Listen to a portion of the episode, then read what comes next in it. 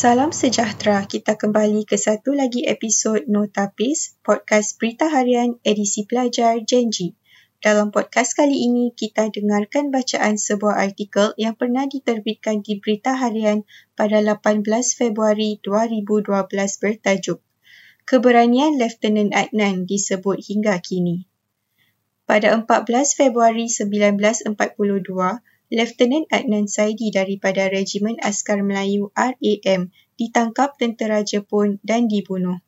Peristiwa pahit yang mengorbankan hampir kesemua askar RAM yang dikerah mempertahankan Bukit Candu di Pasir Panjang sudah lama berlalu, namun jasa mereka dikenang hingga kini.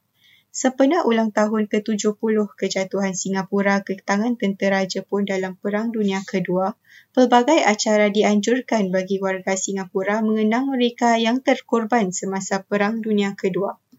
Beberapa askar veteran turut diundang ke acara-acara itu, antara yang dijemput bagi mewakili Regimen Askar Melayu Diraja nama REM selepas perang yang memainkan peranan besar mempertahankan pulau ini ialah Kolonel Bersarah Abdul Malik Muhammad Alwi. Bekas askar berumur 68 tahun itu berkata walaupun beliau tidak terlibat dalam peperangan, beliau mengenali ramai anak askar yang berjuang dalam Perang Dunia Kedua. Antara cerita yang sering dikongsi menurut beliau ialah kisah Lieutenant Adnan yang terkorban pada usia muda 27 tahun. Lieutenant Adnan antara askar Melayu pertama yang direkrut sewaktu penubuhan RAM pada 1933. Seorang askar cekap dan berani, beliau dinaikkan pangkat daripada rekrut kepada lieutenant kedua dalam masa singkat. Pada 1941, Lieutenant Adnan dihantar bertugas di Singapura. Beliau dan isteri serta dua anaknya tinggal di sebuah rumah besar di Pasir Panjang. Apabila bahaya perang mula mengancam, beliau menyuruh isterinya yang sedang sarat mengandung pulang ke kampungnya di Kajang, Selangor bersama anak-anak mereka. Tentera Jepun mula menyerang Singapura pada 8 Februari 1942.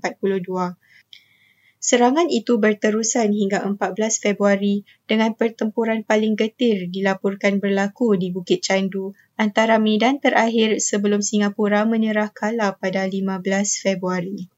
Walaupun bilangan askar REM sangat kecil berbanding askar Jepun dan bekalan peluru mereka tidak mencukupi, Lieutenant Adnan enggan menyerah kalah atau melarikan diri walaupun dinasihatkan rakan-rakannya supaya berbuat demikian.